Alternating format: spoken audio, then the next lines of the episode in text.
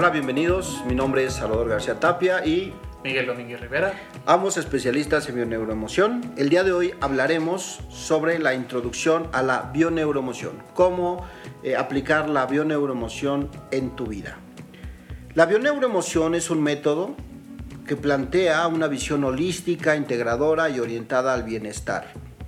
Es simplemente una metodología para generar un, un cambio de conciencia y trabaja básicamente con la parte consciente, la parte inconsciente y consiste en hacer consciente lo inconsciente, consciente con ese C, es decir, darte cuenta que te das cuenta, no nada más es darte cuenta y sobre todo generar un cambio. Por eso es que trabajamos con una metodología que se llama acción, reflexión, aprendizaje. Si tú te das cuenta de las cosas pero no cambias, absolutamente tendrás el mismo resultado. ¿Ok? Entonces, para la bioneuromoción, esto implica que tú te vuelvas un observador de los resultados de tu vida. Entendamos que estamos trabajando con la parte inconsciente. El 99% de lo que haces tú y yo es inconsciente, cómo te vistes, cómo hablas. De hecho, eh, cuando estábamos en, en, terapia, y Miguel no me dejará mentir, tú le haces una pregunta al cliente y antes de que la palabra diga sí o no, el cuerpo, la pierna, el ojo ya nos dio la respuesta. A veces ni siquiera necesitamos escuchar lo que dice de forma verbal. Y también no solo así, también luego hay elementos que, que, luego pasan, ¿no? Por ejemplo, a mí me ha tocado en el que justo cuando van a decir la emoción oculta o la frase con la que quieren eh, eh, decir lo que están sintiendo, suena el teléfono, llega alguien y molesta. De hecho, nos ha pasado. La última vez que hicimos una demostración de una chica que traía eh, crisis de, de, asfixia, justo cuando iba a decir, no sé si estabas tú cuando estaba, iba a decir el resonar, empezaron a taladrar en la oficina de al lado donde nunca se oye el taladro, ¿no? Y entonces nos callábamos y otra vez cuando iba a decir, volvieron a taladrar, tres veces nos pasó. Entonces, eh, es cierto, es, es, había olvidado esto. ¿Cuáles son las características del inconsciente? Número uno, ¿cuál sería? El otro no existe. ¿Qué quiere decir el otro no existe? Es decir, que lo que yo veo en ti es un tema mío, Miguel.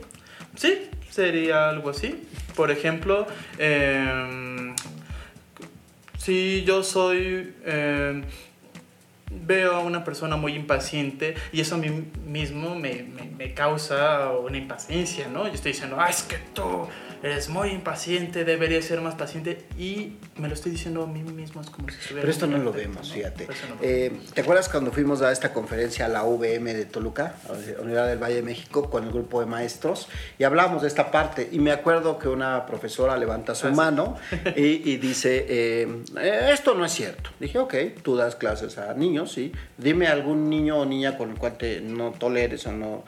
Una niña fulanita, ok, ¿qué hace? Nunca termina lo que empieza. Y además lo dijo con este tono molesto. Yo le dije, ok. Y, y en ese momento me vino a la mente, solo así por percepción, le digo, oye, me da la impresión que en este último año tú has iniciado varias dietas y no has terminado ninguna. Y, y, al ver los ojos, cómo los abrió y cómo le cayó el 20, y al final me agradeció y resignificó eh, esta aparente molestia para con la niña. Entonces, no sé si estés de acuerdo, pero invitemos al radio escucha que piense en alguien, alguien que le moleste muchísimo. No diga el nombre, simplemente piénsalo. Y luego que observe cuál es la conducta que le molesta mucho más de esta persona. Uh -huh es que es un hablador, un presumido, y yo la pregunta que haría sería, igualito que quién o parecido a quién. Y automáticamente creo que estás accesando a esa parte del inconsciente. Esa es la primera característica sí, sí, del sí, inconsciente. La segunda, ¿cuál sería, Miguel? La ilusión no existe. Wow. Todo es real en mi mente. Si ahorita yo te invito a que pienses en un limón partido a la mitad con chile piquín, ya está salivando. Ya, ya, ya, es decir, para la mente todo es real. real Entonces, sí. imagínate cuando yo me digo, qué estúpido soy o qué estúpido eres, uff, lo estás, lo estás diciendo, sí. ¿no? Eh, otra vez una consultante le, le, ante mí le decía al esposo un poco molesta, es que tus infidelidades, ¿no? Y él decía, pues yo nunca he estado con mujeres, ¿no? Y él decía, sí, las veces que en las noches te quedas trabajando en tu computadora. O sea, para la mujer era una infidelidad que él en las noches se metiera a trabajar y le tocara las teclas a la computadora. Entonces, pues es cierto, en ese sentido y habría motivo por el cual estar enojado. El tercero es que es atemporal. ¿Qué es eso? Para el inconsciente, todo es hoy. ¿Tú recuerdas cuál fue tu primer juguete de Reyes, Miguel? Mm, sí, me acuerdo. Bueno, era Navidad, pero sí me acuerdo. Ah, de Navidad. ¿Qué, ¿Qué? Cuéntame. Era, mira, me acuerdo, era, era una alberca. Ok. Una batería. Ajá. Y... piensa uno. Solo piensa uno. La alberca. La alberca. ¿Cómo era? ¿Qué olía? Ah, olía plástico, al, mm. al, hule, era grande, redonda. Noto que mientras me platicas, tu cara se transforma. Ah, sí, porque era muy fresca esa cara. Te relajas. es decir, tu mente lo está viendo ahora. ¿No? ¿Y sabes cómo también pasa? Sí. Mm, por ejemplo, cuando mm, recordamos a la exnovia o recordamos al antiguo jefe del trabajo, ¿no? Eh, cuando lo traigo, cuando lo, traigo lo veo aquí, sí, ¿no? Lo vemos aquí y, luego hasta ya ni le ponemos mi antiguo jefe, sino ya estoy y mi jefe me tenía y mi novia me hacía. Fíjate que esto me hace acordar que una vez estábamos eh, con, con, con los monjes budistas y alguien preguntó a uno de los monjes eh, cómo podía ser para perdonar una violación que le habían hecho eh, hace 27 años. Y el monje la miró con mucha ternura y le preguntó, discúlpame lo que te voy a preguntar, pero ¿hace cuánto pasó? Y ella dijo, hace 27 años. Justo, el próximo mes se cumplían los 27 años.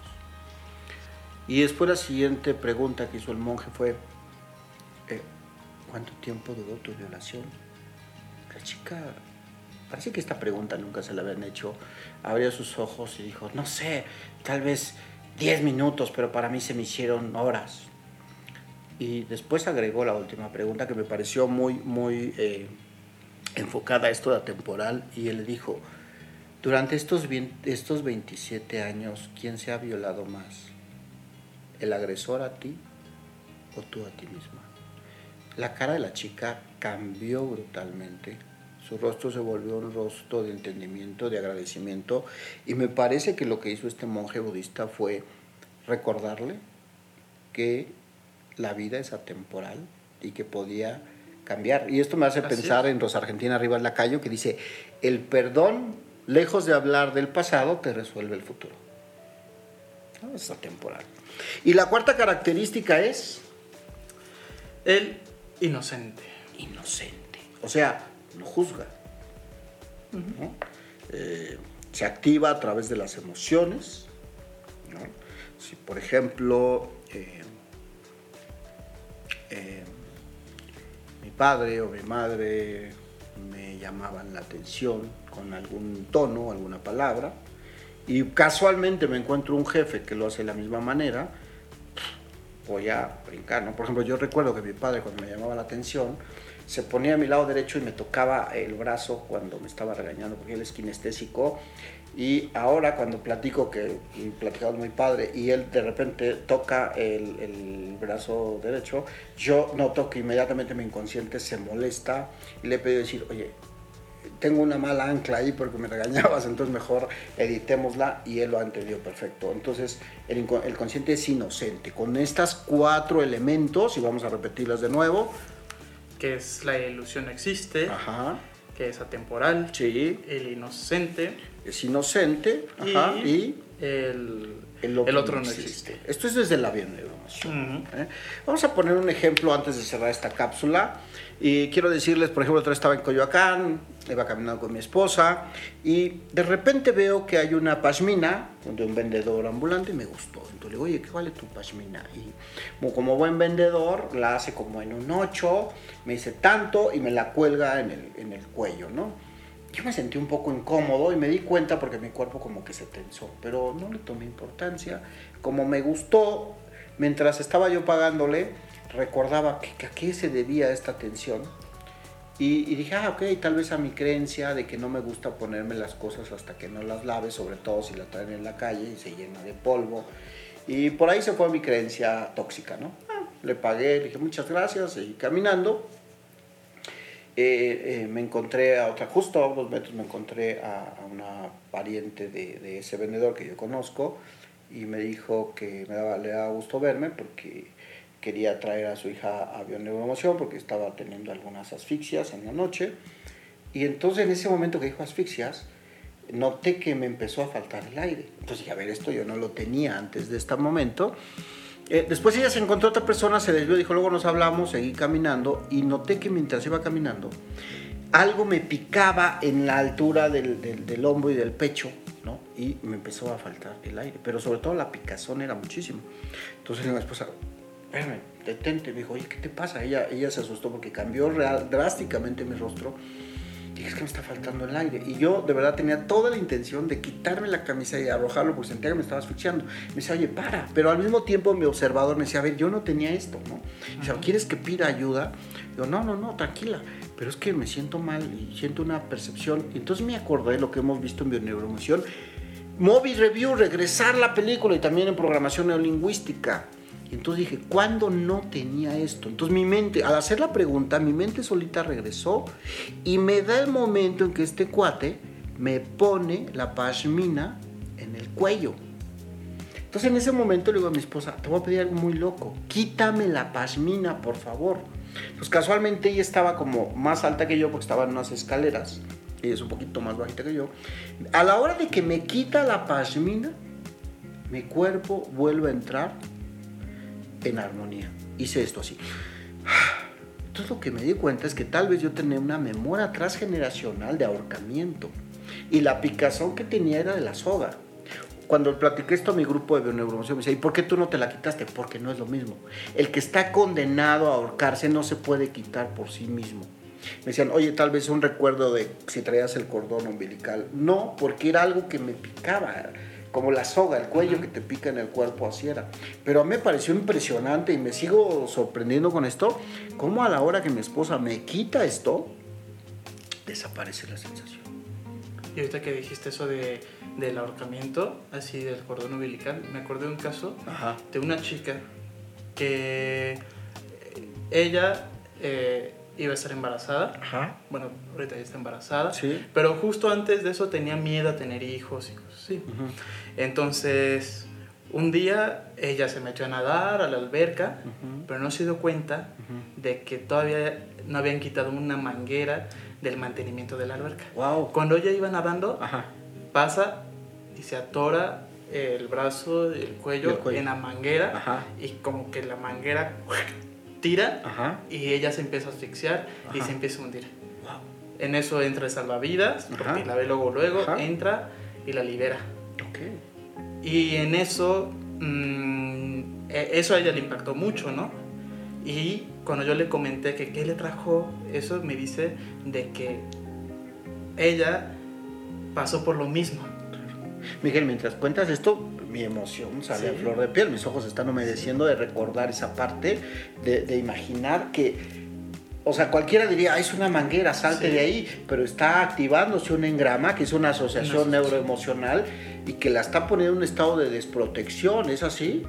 así es, y aparte, pues recuerda que hay símbolos, ¿no? O sea, la, arquetipos. ajá, así es nos vamos a encontrar, no, no todo es así. Pero si pero las condiciones, o sea, en el inconsciente la manguera era el cordón el umbilical, el agua era el, líquido amniótico y ella en este estado.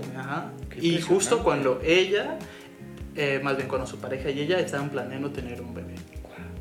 O sea que déjame alucinar en el inconsciente un poco era el miedo de que no le fuera a pasar. De hecho fue eso, de hecho fue eso, tener miedo de que fuera a pasar su hija como ella este, lo padeció, de que fuera ahorcada y muriera o, o, tan solo pasar por esa sensación porque ella lo tenía muy presente y a es ahí donde regresamos. Claro, ¿y qué se hace en estos momentos? Pues ahí lo que hicimos fue eh, justo mm, regresar a ese momento. Y asignar recursos. Y asignar recursos. O sea, a la polaridad. ¿Qué es lo que te gustaría tener? Ah, así es. Yo digo, mm, cuando he dado mis prácticas, de que es como un engrama, pero es un engrama positivo. Sí. Entonces, este, es eso. Dar, si estaba ya caminando por miedos, alguna creencia que te limitaba, darle un giro. Y ahora, ¿qué te gustaría tener para cambiarlo? Porque lo que estás diciendo es importante que todo el mundo lo sepa. Dentro de nosotros están el 100% de los recursos que necesitamos para sanar. Por eso nosotros no sanamos a nadie. Por eso la medicina no te puede sanar. Yo siempre digo a mis consultantes, la medicina no te va a quitar lo que tu mente te genera todos los días. O sea, si es un complemento que sí o sí tienes que tomar cuando lo necesites, más si tienes temperatura, pero es de dos vías, no es, no es en vez de, es además de. E igual así la bioneuroemoción, no es para quitar la medicina, sino que es un complemento para para acompañar ahora sí. Exactamente. ¿Cómo es esto? Es un acompañamiento. Sí, porque desde la bioneuroemoción la enfermedad es una dinámica que el cuerpo busca para acoplarse y sobrevivir. Porque el objetivo de todo sistema es sobrevivir. ¿Es así? Bueno, pues ha sido una cápsula bastante rica. Y recuerden que en breve, en breve podrán eh, ustedes inscribirse a nuestro grupo de estudio de bioneuromoción. Por favor, busquen en Transformación y Talento en Facebook, busquen en la página de CID, Centro de Investigación y Desarrollo Emocional, y habrá eh, grupos de estudio en la parte sur y en la parte norte, así que pues siéntanse cómodos de poder estar y seguir aprendiendo más sobre ustedes. Y muchísimas gracias por escucharnos. Y pues, por último... Recordarme eh, nuestros eh, teléfonos de contacto, 5361-2728, tu celular. Sí, el mío es 5534-281100. O el 5516-524148, salvador arroba transformación y talento punto mx. Recuerden también seguirnos en Facebook, te encontramos igual como Salvador, García Tapia. es correcto. Y a mí, así como tal, Miguel Domínguez Rivera, ahí van a encontrar. Y pues nada, a darle con esto. Sí. Hasta la próxima. Hasta la próxima.